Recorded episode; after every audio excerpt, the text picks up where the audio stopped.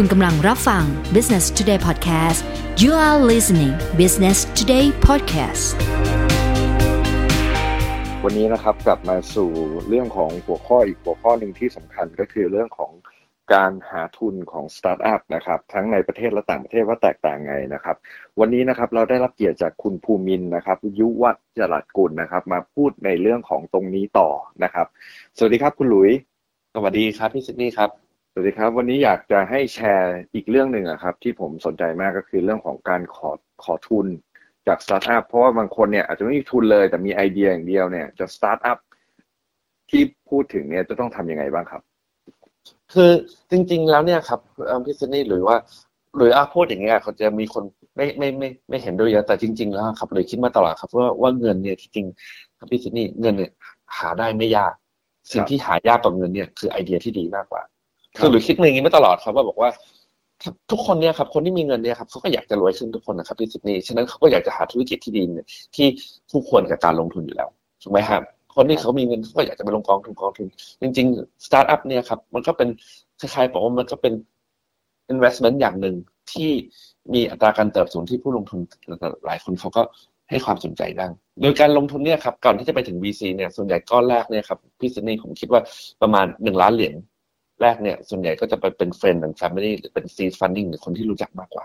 ครับเพราะล้านเหรียญเนี่ยล้านล้านเหรียญแรกเนี่ยมันก็คือแบบว่า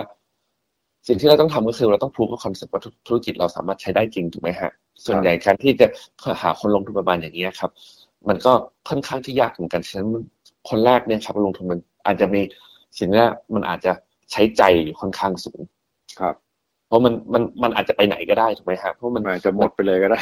ใช่ก็เหมือนบอกว่าเรารู้จักกันเราก็พูดอย่างเงี้ยครับแล้วก็พูดอย่างเดียวมันจะทำได้จริงขนาดไหนเราก็มันอาจจะหมดไปได้เร็วก็ได้ ฉะนั้น ฉะนั้น investment เนี่ยอ่าอ่าจะจะใช้ใจค่อนข้างสูงแต่ก็ fast forward ครับสมมติว่าเราได้แบบก้อนแรกมาแล้วปุ๊บมาอย่างนี้เสร็จปุ๊บเราก็ตั้งบริษัทแล้วบริษัทเรามี traction อย่างเงี้ยครับ แล้วไปยังไงกันต่อ ถูกไหมฮะครับสมมติบอกว่าอ่าเราเพิ่มเริ่มเป็นชื่อเสียงแล้วเราบอกเฮ้ยทำจริงๆเฮ้ยมีคนมาได้ใช้ได้จริง feedback ดีว่ะโดยจะเริ่มจากตรงนั้นแล้วกันเพราะก้อนแรกเนี่ยส่วนใหญ่มันก็จะมีคนบางทีเขาก็ไป pitch บ้างหรือมันก็จะมีบางบริษัทที่ที่ให้ตังค์ก้อนนี้มาครับ ก็คือครับพอหลังจากก้อนแรกเสร็จปุ๊บ proof of concept เสร็จปุ๊บเนี่ยเราก็จะมี option ครับก็คือ โดยโดยส่วนใหญ่เนี่ยครับ ก็ ก้อนที่สองก็จะมีอย่างนี้ครับข้อแรกก็คืออ่าข้อก้อนที่สองส่วนใหญ่ก็จะเป็นอย่างนี้คือหนึ่งเป็น wealthy family ก็คือครับบอกว่าเป็นคนที่เหมือนบอกว่าเฮ้ยบางทีเราบอกว่าเราก็ไม่ค่อยอยากจะให้มันอะไรมันยุ่งยากมากเนี่ยเราก็หาคนที่บอกว่าหาครอบครัวที่มีเงินที่เขาอยากจะลง investment ลงตังค์ก็ได้ครับหรือใช่ไหมครับ หรือก็จะไปหาบริษัทที่เขาลงทุนสตาร์ทอัพที่เป็น stage นี้เขาก็เหมือนกับว่าเป็นพวก VC ต่างๆนะครับ ก็คือเป็นเป็น capital อ่าอ่า venture นะครับ แล้วพวกนี้เราต้องหาไงอะคุณหลุยจริง ๆ มันมันมีค่อนข้าง เยอะเยอะอยู่แล้วครับ จริง ๆ แล้วเนี่ยถ้าเกิดคุณกระโดดเข้ามาเนี่ยครับกระโดดเข้ามาเล่นเกมในสตาร์ทอัพเนี่ยครับเวลาไปอ่ากระโดดเข้าไปแบบ pitching หรือว่าไปงาน network อย่างเงี้ยมันจะมี VC อยู่แล้วครับพี่ซิดนีย์เอาเดี๋ยวบอกก็ว่าเจอเองเพราะว่าอย่าอย่าลืมครับเพราะ VC เนี่ยอืมเขาเรียกว่าจริง ๆ แล้วเขาทับมาต้องทำมาหาเราซะด้วยซ้ำเพราะว่าเพราะว่างานของเขาเนี่ยครับหน้าที่ของเขาเนี่ยคือหาสตาร์ทอัพที่น่าสนใจ ถ้าเกิดว่าเราเป็นสตาร์ทอัพน่าสนใจครับไม่ต้องห่วงครับเขามาหาเราเองแน่เราถ้าไม่ต้องไปหาเขาซะด้วยซ้ำถ้าเกิดวันหนึ่งเราไม่มีใครมาหาเราเนี่ย เราอาจจะต้องมาคิดดูแล้วว่าทำไมไม่มาหาเราฉะนั้นโดยก็เลยบอกว่า พวก VC พวกเนี้ยเขาจะได้ตังค์ก้อนมาจากอ่านักลงทุนก็เหมือนเป็นเป็นกองทุนนะครับ แล้วก็หาสตาร์ทอัพซีแล้วก็มีอีกอย่างหนึ่งก็คือว่าอ่าพวกอ่า CVC ก็คือ corporate venture ก็เหมือนบอกว่าเห็นไหมครับที่ d t a c ทำ d t a c accelerate อ่าอ่า AS ทำพวก in touch หรืออะไรพวกเนี้ยครับมันก็เปิดขึ้นมาเยอะแยะเหมือนกัน ครับกลับมาข้อสามมาครับเมื่อกี้ตรงที่ของส่วนไหนครับเมื่อกี้ที่ที่ที่เรื่องของของอ่าตอนแรกคือคือเป็นพวก Angel ถูกไหมครับ แล้วก็มีเรื่องของ VC ที่เริ่มเข้ามานะครับ แล้วก็เห็นบอกว่าจะต่อต่อตรงนั้นนะครับ อ๋อ ก็คือจริงจริงจริงจริงๆครับ เวลาพอพอพอพอได้เวนเจอร์เนี่ยครับสำหรับหลุยนะครับหรือหรืออาจจะไม่ได้สำหรับหลุยเนี่ยครับ เวนเจอร์คนที่เป็นก้อนแรกคนเนี้ยเป็นก้อนเป็นคนที่สำคัญมากที่สุดครับ เพราะจริง ๆ แล้วเนี่ยหลุยส์เคยบอกตลอดเลย ถ้าเกิดว่าธุรกิจเราดีเนี่ยครับ เราควรจะไปหาเวนเจอร์ที่มาจากต่างชาติ เพราะว่าเราอาจเราในความเป็นจริงก็คือว่า ประสบการณ์ในการลงทุนของสตาร์ทประเทศไทยเนี่ยครับยังสู้ต่างประเทศไม่ได้เพราะในในสตาร์ทอัพของประเทศไทยเนี่ยมันก็เพิ่งเปิดมาไม่นานแต่ว่าต่างประเทศเนี่ยครับ มันจะมี VC เนี่ยที่เขาอะ เคยทำสตาร์ทอัพขึ้นมา แล้วทำให้โตเนี่ยมานักต่อนักแล้วครับ แต่เมืองไทยเนี่ยยังไงอารอยอาจจะไม่มี VC ที่ที่มีคล้ายๆแบบว่ามีมี portfolio ในการลงทุนที่บอกว่าทำให้ขึ้นมาเป็นเป็นซีรีส์ B ซีรีส์ C ซีรีส์ D อย่างเงี้ยขึ้นมาเยอะเลยก็เลยบอกว่าพวกเอฟพวกซีรีส์นี่คืออะไรอะครับ อธิบายนิดนึงคือซีรีส์เนี่ยครับเขาก็เป็นครั้งมากกว่า ก็คืออย่างพอมัน MVP เนี่ยครับพวกพวกบริษัทสามสิบก้อนแรกเนี่ย ตังค์ก้อนแรกเนี่ยที่ได้มาเนี่ยครับส่วนใหญ่ก็จะอยู่ประมาณหนึ่งถึงสามล้านเหรียญเนี่ยเขาก็จะได้ประมาณซีรีส์ A ซีรีส์ B ส่วนใหญ่ก็จะอยู่ประมาณสักประมาณห้าล้านถึงยี่สิบล้านเหรียญเนี่ยครับก็จะเรียกซีรีส์ B ครับรอบส่วนการถ้าเกิดได้ลงทุนอีกรอบหนึ่งเนี่ยครับก็จะเรียกซีรีส์ C ซึ่งก็นี่ก็อยู่ประมาณแบบว่ายี่สิบล้านจนถึงประมาณร้อยล้านเนี่ยครับแต่ว่าจริงๆแล้วซีรีส์นี้ก็คือว่ารอบที่ได้การระดมทุนมากกว่า แล้วแต่ละรอบนี่มันต่างกันห่างๆระยะเวลาห่างกันมากน้อยแค่ไหนอะครับ ก็แล้วแต่บริษัทนะครับ แต่ของบริษัทดุดเม็ดก็จะอยู่ประมาณปีถึงปีครึ่งครับ ก็คือรอบแรก ถ้าเกิดหรือใช้ก็คือรอบแรกเนี่ย ที่เราลงทุนกันเองประมาณสามสิบล้านถึงเจ็ดสิบล้านเนี่ยครับก็คือบอกว่าเราทำ MVP บอกว่าเฮ้ยเราเปิดบริษัทที่ประเทศไทยกับสิงคโปร์ได้แล้วอือฮึรอบแรก รอบแรกเนี่ยครับ ที่เราได้บอกว่าอ่าอ่าคนลงทุนมาก็เป็นเป็นนักลงทุนไทยมาลงทุนบริษัทผมเนี่ยครับ ที่เขาอยู่ในตลาดเนี่ย ก็คือบอกว่าได้มาประมาณร้อยล้าน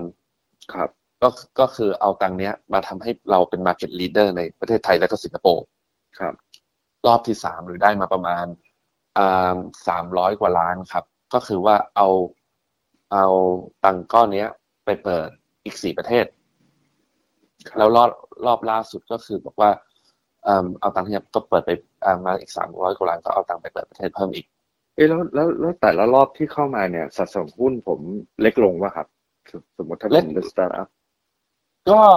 เล็กลงครับคือรอบแรกเนี่ยโดยโดยโดยโดยเฉลี่ยนะครับ ก็คือบอกว่าเราต้องระดมทุนเราต้องให้คนลงทุนรอบแรกเนี่ยประมาณสามสิบเปอร์เซ็นเท่ากับเรารอบเหลือเจ็ดสิบถูกไหมใช่ครับ แล้วรอบสองเนี่ยก็ให้อีกประมาณยี่สิบส่วนส่วนใหญ่นะครับ มันก็เป็นสามสิบยี่สิบสิบห้าแล้วก็สิบสิบสิบสิบไปเรื่อยๆครับจแล้วนก็สุดท้ายเราเหลือนิดเดียว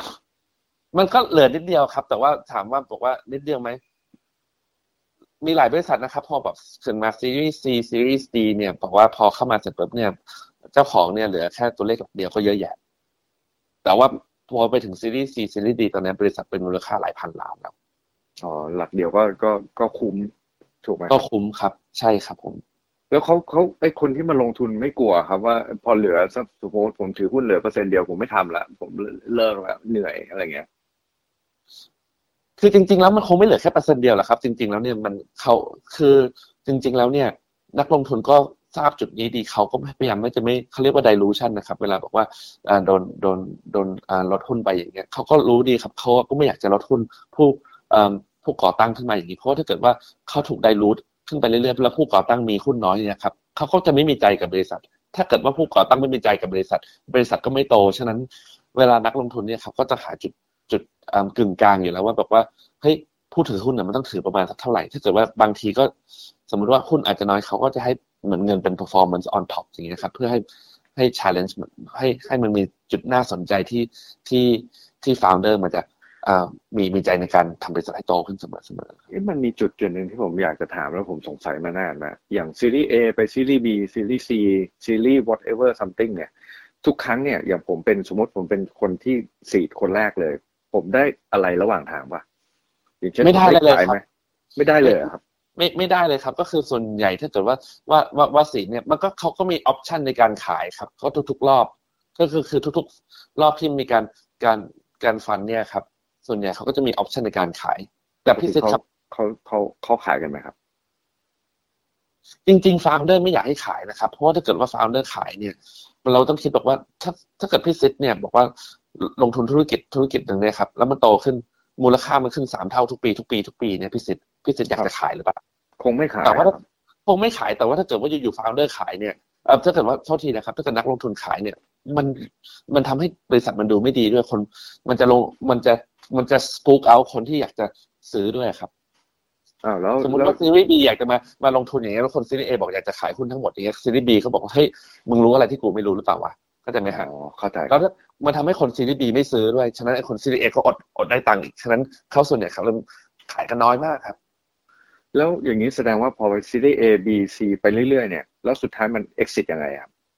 มันก็จะมีสองสองสองอย่างครับ โดยโดยโดยส่วนใหญ่ก็คือถูกซื้อหรือไม่ก็เข้าตลาด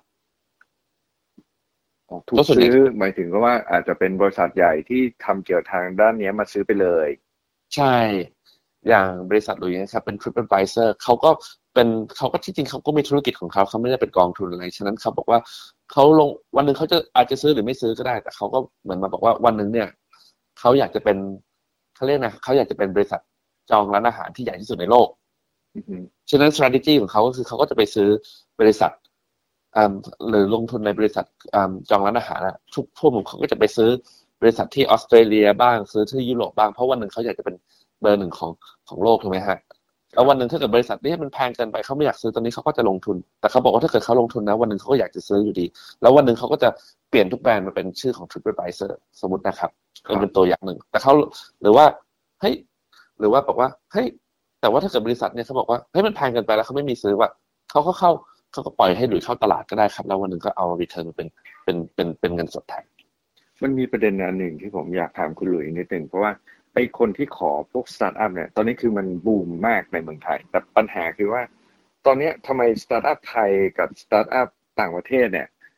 เอออย่างเช่นจีนเองหรือว่าเกาหลีเองเนี่ยเขา success มากกว่าเราอะทำไมหรือสิ่งที่คนเขาอาจจะไม่รู้นะครับพี่ซิดนิ่งก็คือว่าบริษัทไทยพอมันเริ่มมาวันแรกเนี่ยครับมันไม่มี foundation ที่ดีที่หลุยพูดถึง episode ที่แล้วครับ ครับ อย่างหลุยอย่างเงี้ย ถ้าเกิดเปิดบริษัทมาวันแรกนะครับ จริง ๆ เนี่ย บริษัทจะต้องเป็นภาษาอังกฤษต้องจะต้องมีต้องพูดภาษาอังกฤษตั้งแต่วันแรกแล้วครับพี่ซิดเพราะว่าถ้าเกิดว่าเราเริ่มทำเอกสารเนี่ยเป็นภาษาไทยนะ แล้วเราบอกว่าอ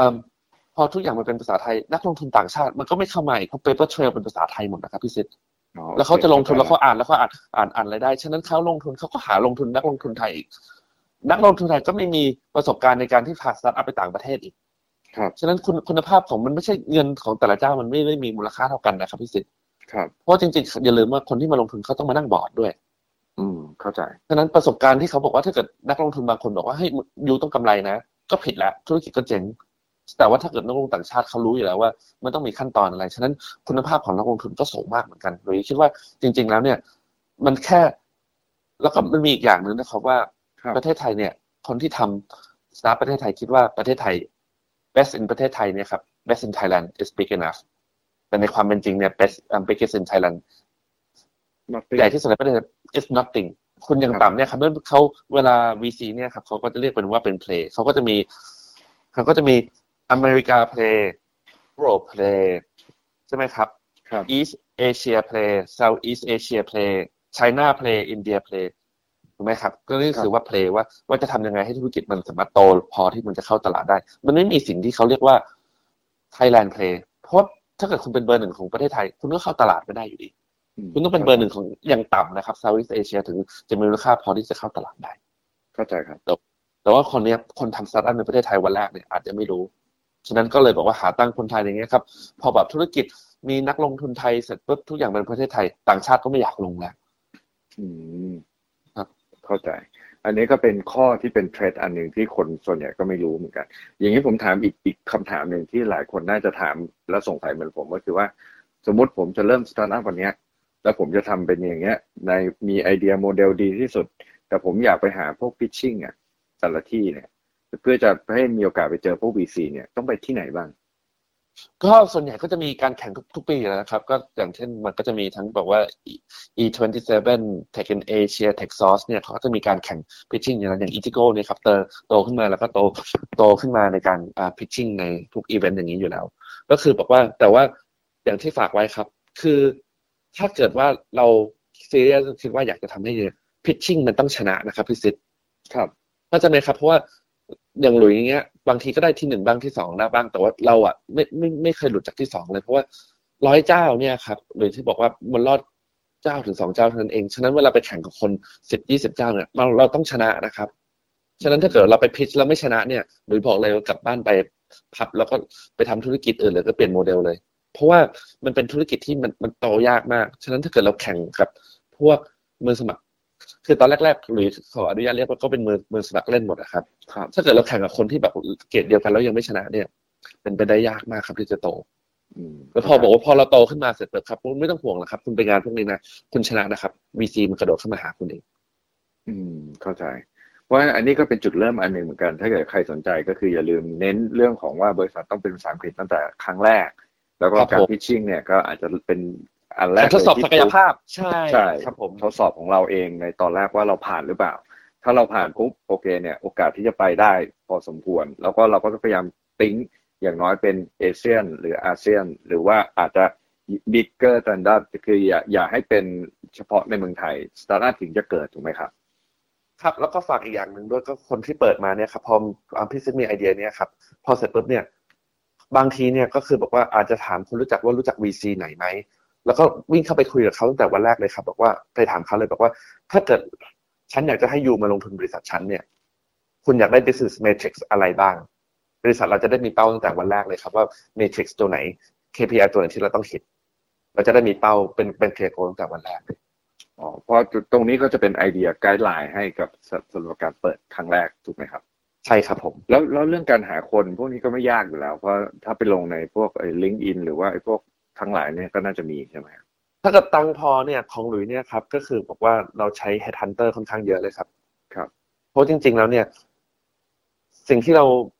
ตังค์เนี่ยครับมาจากต่างประเทศอยู่แล้วฉะนั้น cost เราไม่ค่อยกลัวครับเรากลัวบริษัทไม่โตมากกว่า อืมเข้าใจแล้วครับครับยังไงครับ มีเอ่อวันนี้ก็คงได้ความรู้กันไปเยอะเกี่ยวกับเรื่องของตัวหาทุนนะครับ ยังไงขอขอบคุณคุณหลุยมากครับ มีอะไรจะฝากไว้ไหมครับณซิตี้ครับครับ ก็จริง ๆ ก็อยากสิ่งที่อยากจะฝากไว้ มากกว่าครับว่าว่าก็เหมือนเทปแล้วคือบอกว่าสตาร์ทอัพเนี่ย จริง ๆ แล้วเนี่ยครับ มันเป็น